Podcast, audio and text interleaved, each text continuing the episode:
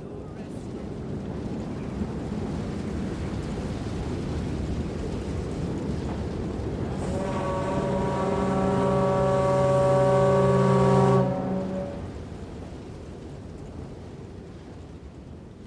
Welcome to the Rosenbach Podcast. I'm Alex Ames, and this is Season 1 Books and Bitters Adventures in Book Collecting, in which we explore the stories behind fascinating objects in the Rosenbach's collection and engage in critical conversations about the place of rare books, libraries, and museums in modern day life. This episode is the maiden voyage of a four part exploration of one of the Rosenbach's most iconic and heartbreaking stories our institution's connection to the sinking of the RMS Titanic. Tragedy can sometimes lead to new opportunities. This was certainly the case for rare book dealer Dr. A.S.W. Rosenbach, who lost a dear friend and important customer when the Titanic sank in April 1912. While the death of Dr. Rosenbach's friend and client, Harry Elkins Widener, was a personal and professional loss for the up and coming bookseller, the tragedy also set into motion a series of events and opportunities that turbocharged Dr. Rosenbach's already growing reputation as a leading figure in his field. Today, the Rosenbach's collections include rare books and documents that shed light on Dr. Rosenbach's connection to the Elkins and Widener families of Philadelphia, the chaos surrounding the sinking of the Titanic, and how Dr. Rosenbach's relationship with Harry Elkins Widener's mother, Eleanor, changed his life forever. In coming episodes of the Rosenbach podcast, we'll dive into specific elements of the Rosenbach's Titanic story, including the construction of the Harry Elkins Widener Memorial Library at Harvard University and Harry's book buying at the London bookshop of Bernard Alfred Quaritch shortly before Harry's death. In this first Titanic episode, I'd like to introduce you to the basics of the story and to share some of the books and documents in our collection that relate to Dr. Rosenbach's Titanic experience. I'm sitting in the reading room at the Rosenbach with Judy Guston, our curator and director of collections, who has pulled some items for us to view together as she talks us through the Titanic story. You previously met Judy in episode 2 of the podcast, in which she told us about the history of the Rosenbach and the kinds of collections we hold here. It's wonderful to be back with you, Judy, for another episode of the Rosenbach podcast. Thanks so much, Alex. It's great to be back. Judy, before we turn to some of the artifacts you've pulled for us to consider, let's start out by setting the stage for what happened next. Can you tell me a bit about who Philip and Dr. A.S.W. Rosenbach were? Around the time of the sinking of the Titanic on April 15th, 1912, how was their antique and rare book business doing? Well, Alex, um, I think I'll start quite early in their lives to give you a sense of who they were and who they were to each other. Um, born in 1876, um, ASW, or Abraham Simon Wolf Rosenbach, was the youngest of eight children in the family. Um, it was an a half immigrant uh, family on the father's side, and their mother was the descendant of a very um, early Jewish family in Pennsylvania. He, ASW, was the only child to receive a college and graduate education um, because of their financial circumstances. So they all saved all their money to make this happen. He was a promising uh, young man. Philip Rosenbach, 13 years older than his younger brother Abe, was a father figure to him after the deaths of some of, of their father and some of their older male siblings. And he tried many careers um, before he and his younger brother began the Rosenbach Company around the, um, the time of, of the change from the 19th to the 20th centuries. I should note that ASW um, was very much guided by his maternal uncle, Moses Pollock, the earliest uh, rare book dealer in Philadelphia and possibly in the United States. Um, since his childhood, he began working at his shop when he was about nine um, and started his book buying career even at that young age. As he went through graduate school, um, his scholarship surrounded um, literature. Um, and his PhD dissertation at University of Pennsylvania was based on the relationship between um, English and Spanish Golden Age literature. And um, what's interesting about their fledgling book business is that Moses Pollock came into play again in that when, when Pollock died, the Rosenbach Company in 1904 bought mo- most of Uncle Moe's inventory, but still um, a fledgling business when they began to sell um, uh, some of those, um, some of their stock to Harry Widener and his family, the Elkinses and the Widener families. So tell me more about these Elkins and Widener families. Who were they? What kind of relationship did Dr. Rosenbach establish with them over the years? Well, um, the Elkinses and Wideners also have uh, quite a history here in the Philadelphia area. Harry Elkins Widener's father, George Widener, was a Philadelphian. Um, he too, the son of wealthy parents. Um, his father, P.A.B. Widener, uh, founded uh, a streetcar business, which is the precursor of Philadelphia's um, mass transit today, as well as U.S. Steel, um, and he also had tobacco interests. Um, so you can imagine the kind of wealth that that family amassed. Um, at uh, George's death, um, he was worth uh, tens of billions in today's dollars. Um, so, uh, you know, one of the most wealthy people in the United States at the time. So they all had philanthropic interests, um, and Eleanor Elkins Widener, herself um, a descendant from a very wealthy family, also had philanthropic interests. Um, and um, she, um, as we'll see, um, turned from being the, the wife of a wealthy man and the mother of a, another wealthy man into a, a, much more adventurous woman later in her life. So she's a fascinating character in, its, in herself. So tell me a little bit more about one of the central characters of our story, Harry Elkins Widener. Who was he, and why do you think he was so special to Dr. A.S.W. Rosenbach? So Harry um, was, as I was saying, uh, uh, the son of uber wealthy families, um, and he was born in 1885. So he's just a couple of years younger than uh, Dr. Rosenbach.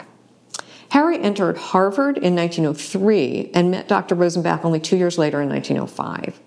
Dr. Rosenbach visited the Widener family the, the next year in 1906, and the result of that visit was a sale of three Shakespeare folios to the family. Um, so you can already see that Dr. Rosenbach has a certain skill of salesmanship, but also really was able to bring himself into this family. Um, Harry was a budding bibliophile uh, when Dr. Rosenbach and he met.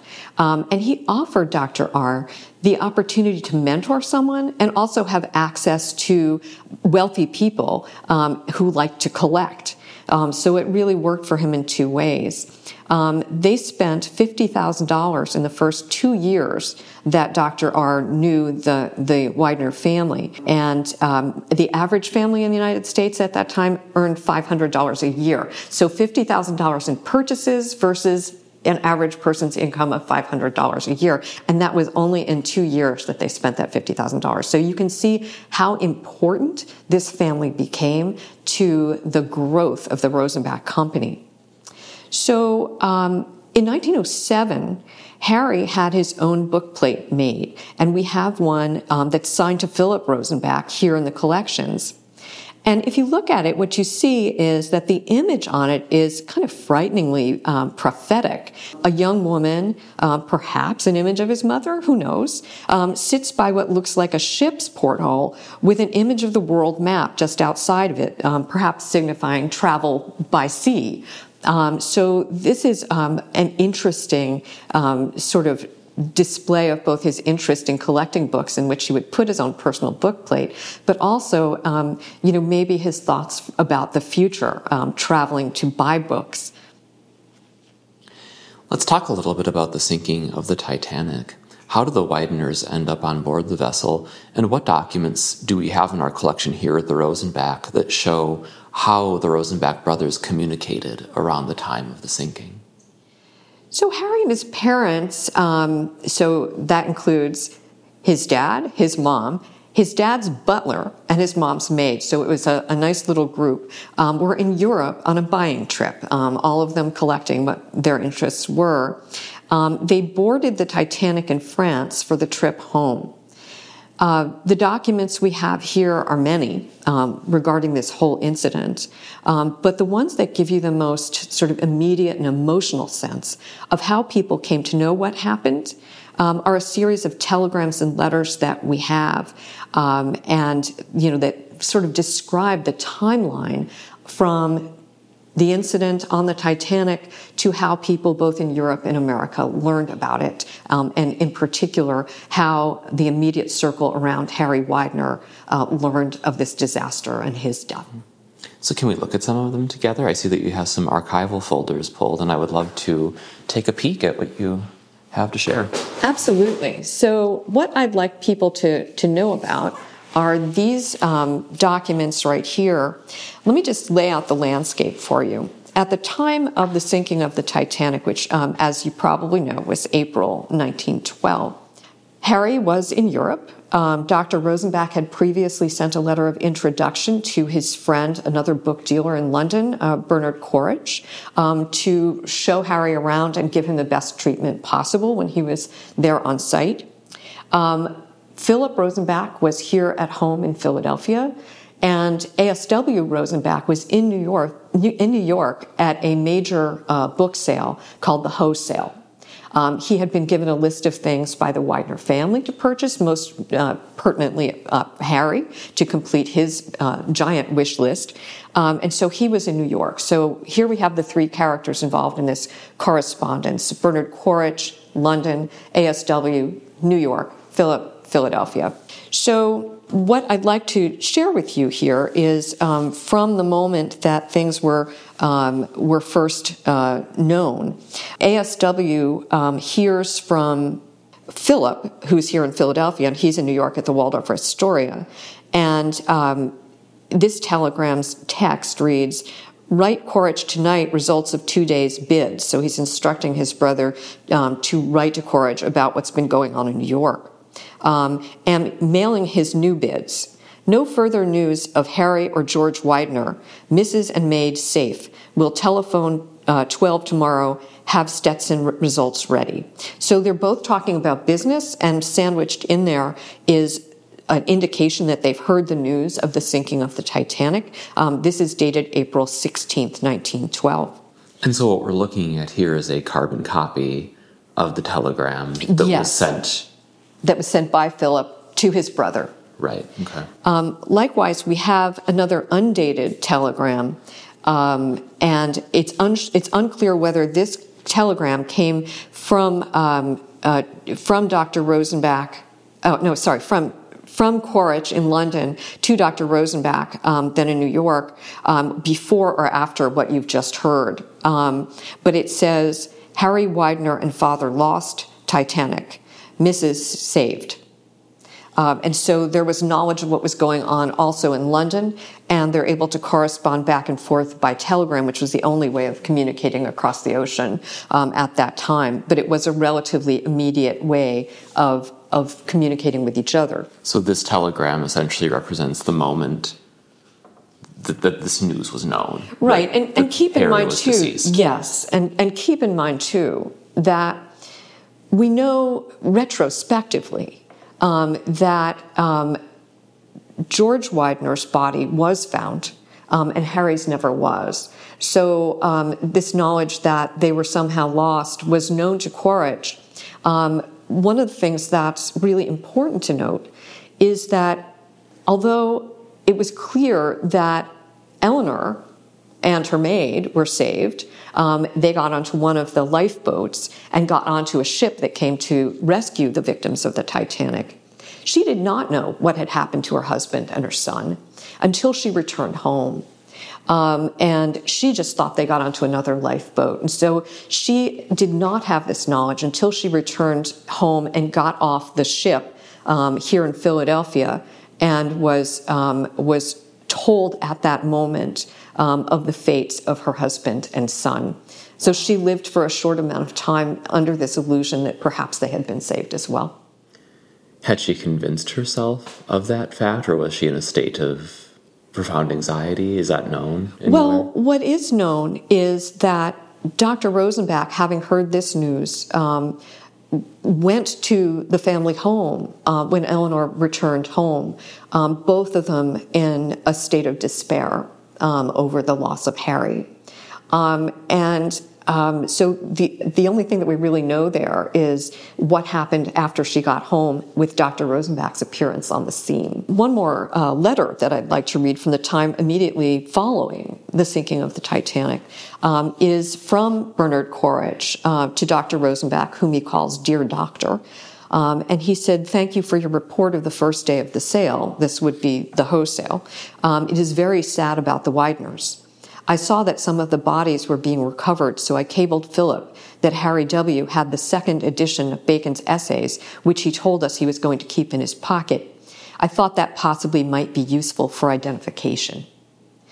So, this is kind of an important letter because it, it sets up some of the conversation that I hope we'll have um, right now um, about um, how Harry's experience in London, um, particularly with Bernard Quaritch, colors the interpretation of this episode from then on.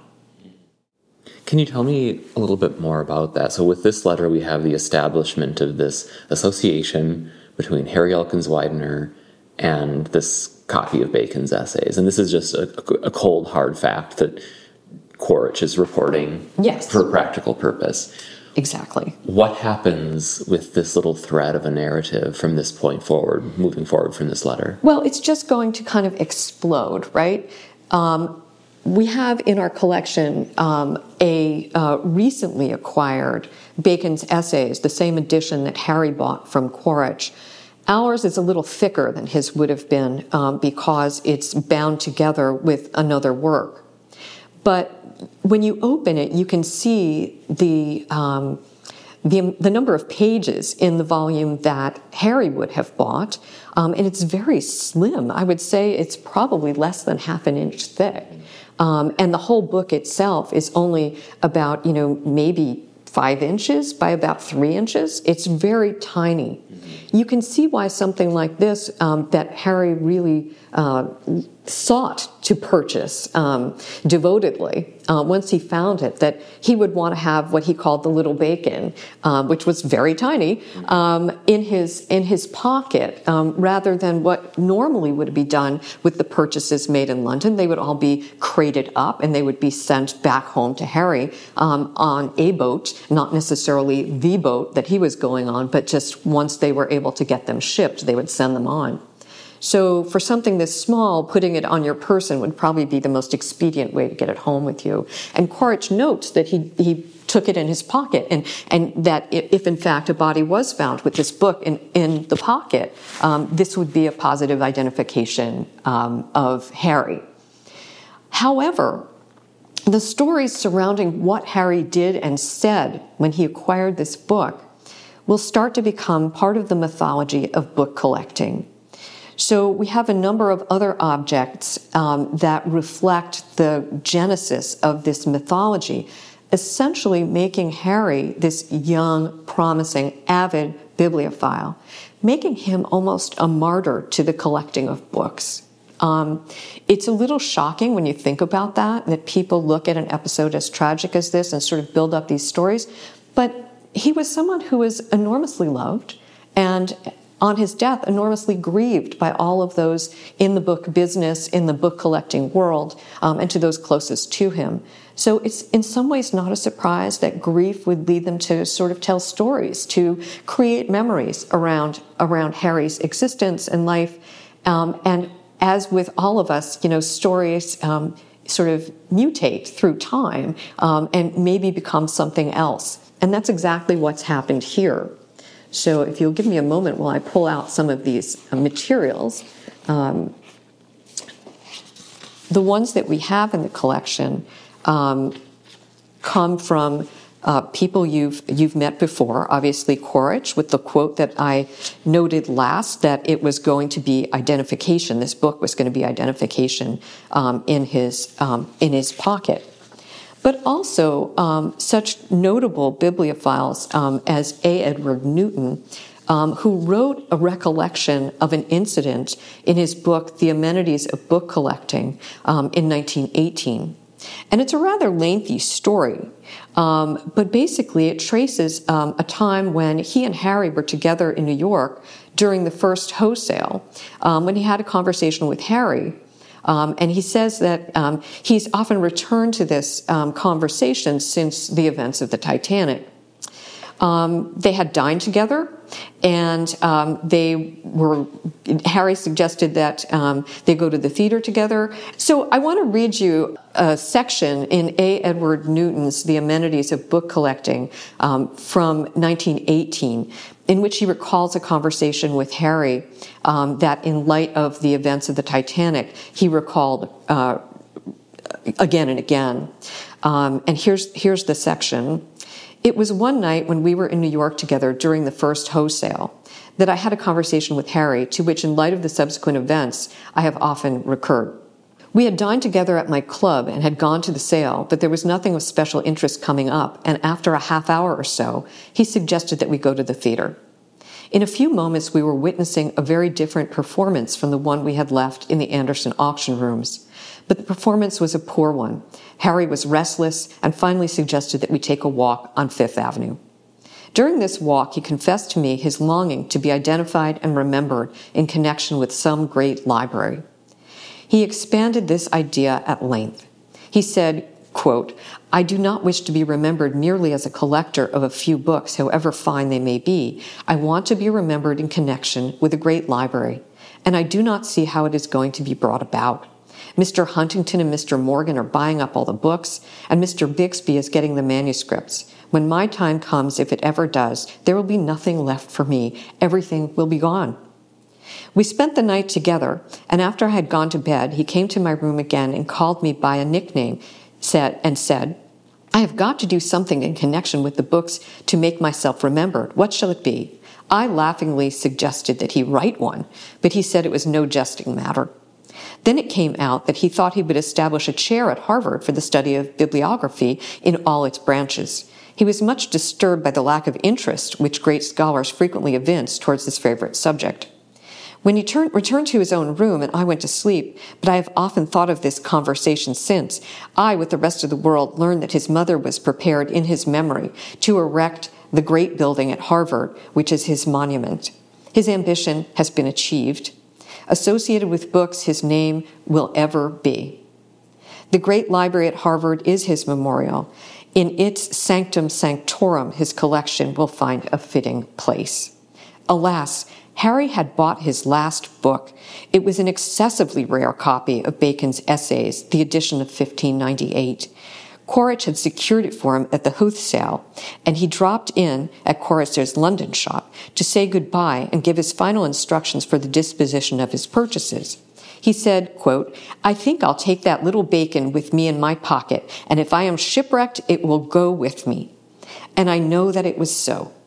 In all the history of book collecting, this is the most touching story. So that's Newton's sort of recitation of um, an expanded version of what Quaritch had earlier written, that he just took it in his pocket with him. And now he says he took it with him in his pocket in case he was shipwrecked, which seems like very prophetic, right? Um, so there's another um, memorial version of this story that A.S.W. Rosenbach published in Harry Elkins Widener's memory in 1912, right after the incident. And he writes about Harry he desired to gather 100 of the greatest books in English literature and use the Grolier Club list as a guide. He had hoped at the sale of the Hoe and Huth libraries to fill some of the gaps and had given his bids while in London for the Huth books and was hurrying back for the third portion of the Hoe sale when death overcame him. And we now come to the most touching, most pathetic, withal the most glorious incident in the romance of book collecting. No story could be more tender. History furnishes no example of devotion more striking. He had purchased from Mr. Quaritch a rare second edition of Bacon's Essays from 1598, of which only a few copies are extant. He said he would take it with him as he did not want to trust it with the other volumes that he had bought. He would keep it in his dispatch box with which he always traveled. Just before the Titanic sank, he said to his mother, and this is a quote Mother, I have placed the volume in my pocket. Little bacon goes with me. Dr. Rosenbach continues This is surely the finest anecdote in the whole history of books. The name of Harry Elkins Widener will be recalled whenever books are mentioned. The building at Harvard shall stand as a monument to him. The library that he formed with such loving care and devotion shall remain, in accordance with his desire, forever at the service of the scholar and the student. So that was Dr. R's view in 1912. Another thing I'd like to share with you is a book that Dr. Rosenbach was asked to write a foreword for and it is a publication of that very book that, that Harry put in his pocket, Bacon's Essays. Um, that happens um, later on. This um, is in the 1940s. So, this book was published in 1944. And in Dr. Rosenbach's uh, introductory material, um, he uh, writes about uh, this incident that we've been talking about. So, um, first, he talks a little bit about the publication of the book. Um, we at the time Harry bought The Little Bacon, it was deemed to be a first edition. It was later discovered after his death that there was, in fact, um, uh, there were two uh, copies of what was truly the first edition, making the 1598 still rare, but a second edition at that. But it is the version we have here at the Rosenbach um, in memory of this incident. Um, so, um, Dr. Rosenbach says um, um, there was a very romantic story connected with the Huth copy of this issue. I bought it at the Huth sale in London, November 17, 1912, for my dear friend Harry Elkins Widener, who, if he had lived, would have been, I believe, the greatest collector the world has ever known. After the Huth sale, young Widener slipped the volume into his pocket and, returning to a friend, said, I think I'll take that little bacon with me in my pocket, and if I'm shipwrecked, it will go down with me. With what prophecy he spoke, they little knew. A few days later, he was one of the victims of the Titanic disaster. Now, for those of you who are listening carefully, um, there's a couple things going on here. Dr. Rosenbach did not buy this volume uh, for him. Actually, Harry bought it in London at Quaritch's shop. Um, the other thing that's wrong here is he states the date of the purchase of the volume that he did not make as November 17th, 1912. Um, and most of you know that the Titanic sank in April of 1912. So by that date, Harry was already dead. Um, so um, it's unclear whether Dr. Rosenbach thinks that he bought something at the Huth sale, but that was in London. He put orders through to Quaritch, but Quaritch already had a copy that he sold to Harry previous to Harry's uh, embarking on the Titanic. So um, it's very interesting that he still repeats the uh, the last two claims that Harry put the bacon in his pocket, and then he put it in his pocket in case he would be shipwrecked after that, and that this was a prophetic uh, pronouncement on Harry's part. Um, but in fact, he has all of the other facts incorrect as of 1944. So it stands to, to reason that over time, some of the details, like dates and purchases, might have melded together over the course of his amazing career. But um, nonetheless, he still deems it um, necessary to include this notion that Harry put the bacon in his pocket um, and essentially uh, he and the bacon went down with the ship. Um, and so um, it sort of befits the kind of mythology that's growing or that had grown around Harry um, and how emotional um, these book collectors and dealers are about about Harry and his um, his prospects um, as a young man in book collecting at that time, and what kind of a life was cut short. Judy, do you think it's going out too far on a limb to suggest that part maybe part of the reason Dr. Rosenbach's perspectives or memories on this incident had become so addled was I'd imagine he was replaying this whole crisis again and again in his own mind and trying to make sense of it, trying to draw meaning from it because he himself was experiencing deep grief at Harry's death. Do you think that could explain part of the, you know, confusion here? Um, Sure. I mean, you know, I'm not um, uh, in any way an expert on grieving. Um, uh, we have and, an episode for that. And I up. understand you have an episode for that coming up, and I'd be interested in hearing um, exactly what these experts do think about this kind of behavior. But keep in mind, um, there were two people involved here Harry's mom, mm-hmm. Eleanor Elkins Widener, and Dr. Rosenbach, his friend, mentor, and book dealer um, a very close relationship. Um, we may not know that today, but at the time they were, you know, kind of two peas in a pod. And so, and, and Harry relied on Dr. Rosenbach for the kind of advice about building this collection that he had imagined someday would be part of a great library. He didn't know how soon that would be, unfortunately. Dr. Rosenbach ran to the, to the uh, Widener family home upon Eleanor Elkins Widener's return. And the two of them were in terrible grief. And so that grief did turn into a plan. And um, as we'll see, the plan very closely followed what Harry said he wanted for himself, which was to become known through a great library. So I think that there was, at this early period, a channeling of that grief into a project of, for these two, Eleanor and Dr. R, um, to build this library in Harry's memory and to continue buying the books on his wish list that would fill it. Um, so it gave both of them uh, a tremendous project to sink their energies into to alleviate themselves of some of the grief um, that they felt for the loss of this person that they loved so much. Before we move on to talk specifically about that process of building this great library, I would love to dwell a bit longer on these stories that you shared with mm-hmm, us, and particularly the A. Edward Newton recollection, which, I mean, it's so important to remember Harry was in his mid 20s when this happened, a fresh college graduate. And, you know, according to Newton, we are to believe that Harry is walking around New York trying to dream up a way to be associated with a great library. I mean, how much of this myth do you think is actually true? Do you think it would have been I mean, maybe it was realistic to imagine that a young man like him would be looking at people like J.P. Morgan and Huntington and thinking, sure, I want to be that when I grow up. I mean, how, how do you parse out the details here about what is probably true, what might be embellishment? So here's my guess um, Newton is writing that account after the project of building the library has started. Um, so he's informed slightly by that. Um, and maybe he's thinking back to this conversation that he and Harry had, and Harry might have said something like what's quoted there, which is that he really wants to be this great collector, but you know, by the time he reaches his prime, you know, the point where you're really able to do something, and don't forget, the Wideners are very philanthropic. So by the time you could get to the point where Huntington um, was, and where everybody else who in that period decided they had this great collection, they would make a library in their name to, you know, put those books out um, in public view.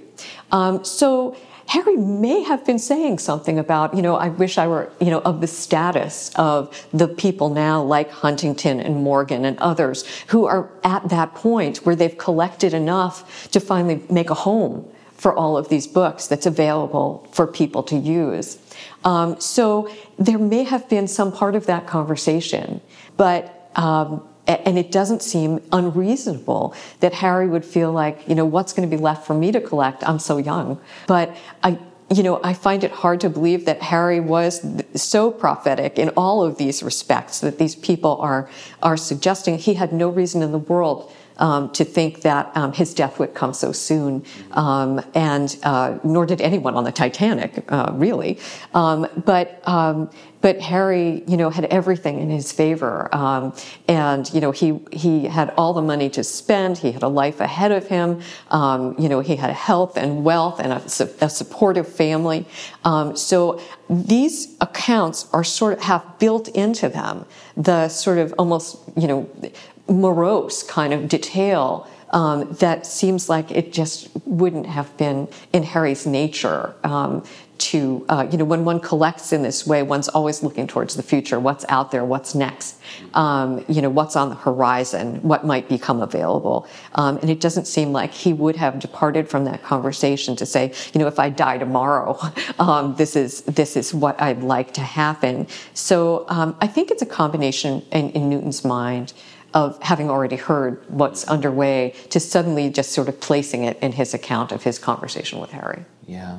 And it, the thing is, I mean, it, it can seem so unrealistic to us today looking back to imagine a very young man having those sorts of visions. But then again, he was surrounded by people of his own class and aspirationally even of a higher level who were creating libraries like this, immortalizing their names in, in that way. So I guess in that regard, sure, why not, you yeah. know, see himself in that way? Yeah, I mean, there was no reason not to talk about what you imagined your eventual future to be. Um, mm-hmm. You know, he may have been worried that there wouldn't be enough to collect, um, but as we know from the present, there's still ample material to collect.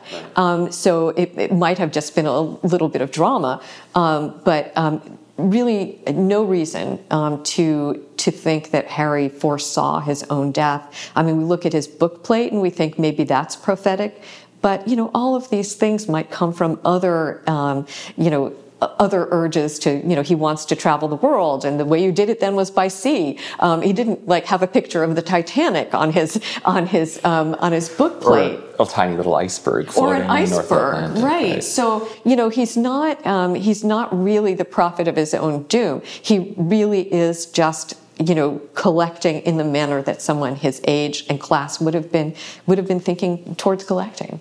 Fascinating. So now let's talk more about the relationship forged by Eleanor Elkins Widener and Dr. Rosenbach in the aftermath of all of this, and as you have already indicated, the plan that they developed, which resulted in precisely the, the kind of collection and the kind of library that would have made Harry proud. Right. So Dr. Rosenbach, um, when he and Eleanor Elkins Widener came up with this plan, I mean, basically she came up with the plan to donate this um, library to um, Harry's alma mater, Harvard, and um, the two of them set forth um, in in somewhat in two different directions, but um, Dr. Rosenbach was involved in the planning of the library as well. But his main goal at that point was to complete Harry's wish list, and he was given um, a, a huge amount of money to make that happen. Keep in mind what we've said about where the Rosenbach business was when he first met Harry um, it was a fledgling business, and he started to make his money um, in part due to the large expenditures of the Widener family. But by 1912, Dr. Rosenbach's business was still starting up. Getting this influx of cash from uh, Mrs. Widener to go out there, um, you know, mostly to auctions um, and have a presence collecting in Harry's name um, was really what got his career into full gear. So much as Harry um, had made references um, that um, Newton references in his own book uh, when he recalls their conversation together about who else is collecting right then. Um, and Harry reels off the names of some of the biggest collectors. Well, they're still collecting, and they are seeing Dr. Rosenbach in the auction room bidding up um, to get um, these books for Harry because it's what Harry wanted and because he had the money to do it from the Widener family. So he gets um, all of this display time in front of the wealthiest collectors in the field, and um, he was impressive.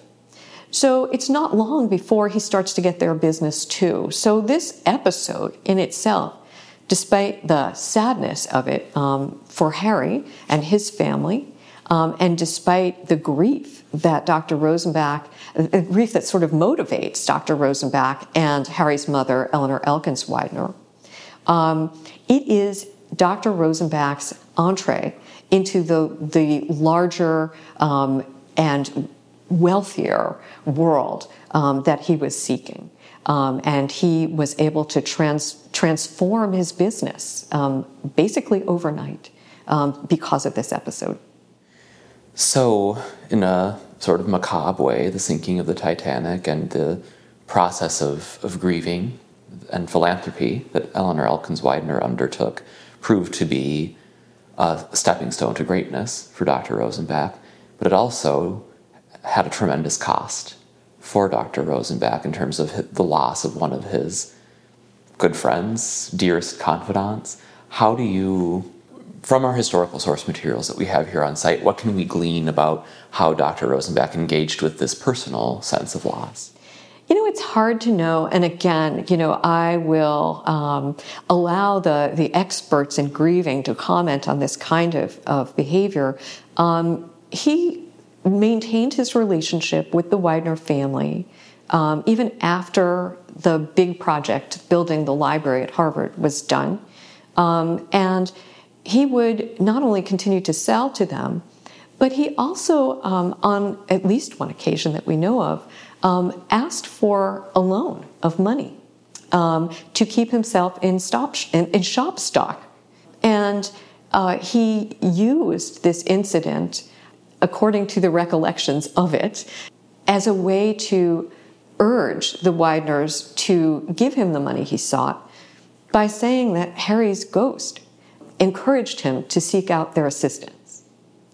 So um, it's hard to know whether Dr. Rosenbach feels that he is still living with Harry's ghost, and in fact, what he was reporting was true, or whether he was manipulating them by mentioning um, this, um, that Harry was somehow, you know, wanting this transaction to occur.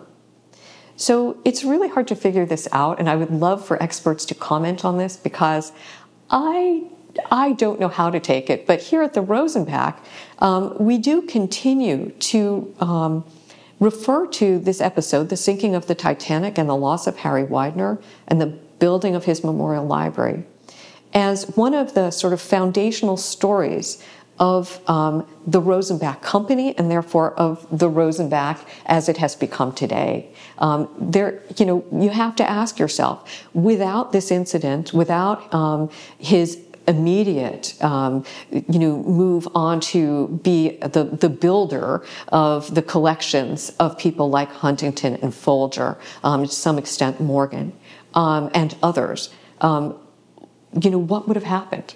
Um, you know, would he have been having to seek out the next uh, wealthy family to supply books to. Um, you know, what what would the outcome of that have been? Um, and you know, we look back at this incident as as that turning point. So, in our archives, we have letters from Dr. Rosenbach saying Harry's ghost is urging me in this, to ask you this question or ask you for this favor? This was, um, from my knowledge, um, a transaction that occurred in person. Okay.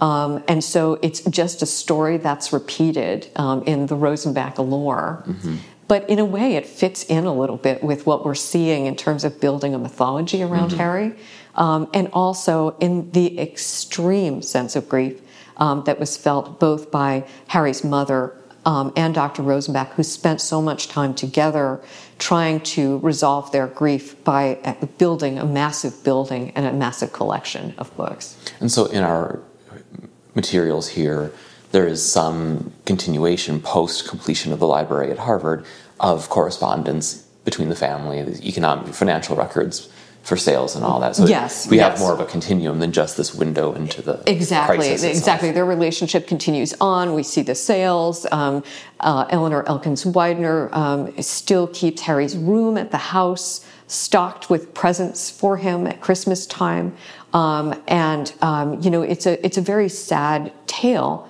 Um, but it really does go to show that the relationship um, between Dr. Rosenbach and uh, particularly Eleanor uh, Widener um, is, is something that um, uh, it, it sort of exercises itself over a long period of time. Fascinating. Anything else you'd like to add? Thanks for asking, Alex. Um, I think that pretty much sums up um, the kind of introductory material that we can offer by talking about the objects that we have here and how they fed into um, both the mythology and um, how Eleanor Elkins Widener and A.S.W. Rosenbach's grief fed into um, this monumental project and uh, to memorialize Harry. Um, and so those are the sort of two sides of this that, that we can trace here in, in our artifacts. Um, and so, um, you know, I hope that people listening who are interested in this topic will, um, if they have an interest in following through on this, will come and consult with some of the, bo- the books and the manuscript material, the letters, the telegrams um, that we have in our collection um, that surrounds this. Um, we also, um, from time to time, uh, hold a, um, a hands-on experience looking at these in our behind the bookcase tours. one of them dedicated to the story of the Titanic and its relationship to the Rosenbach.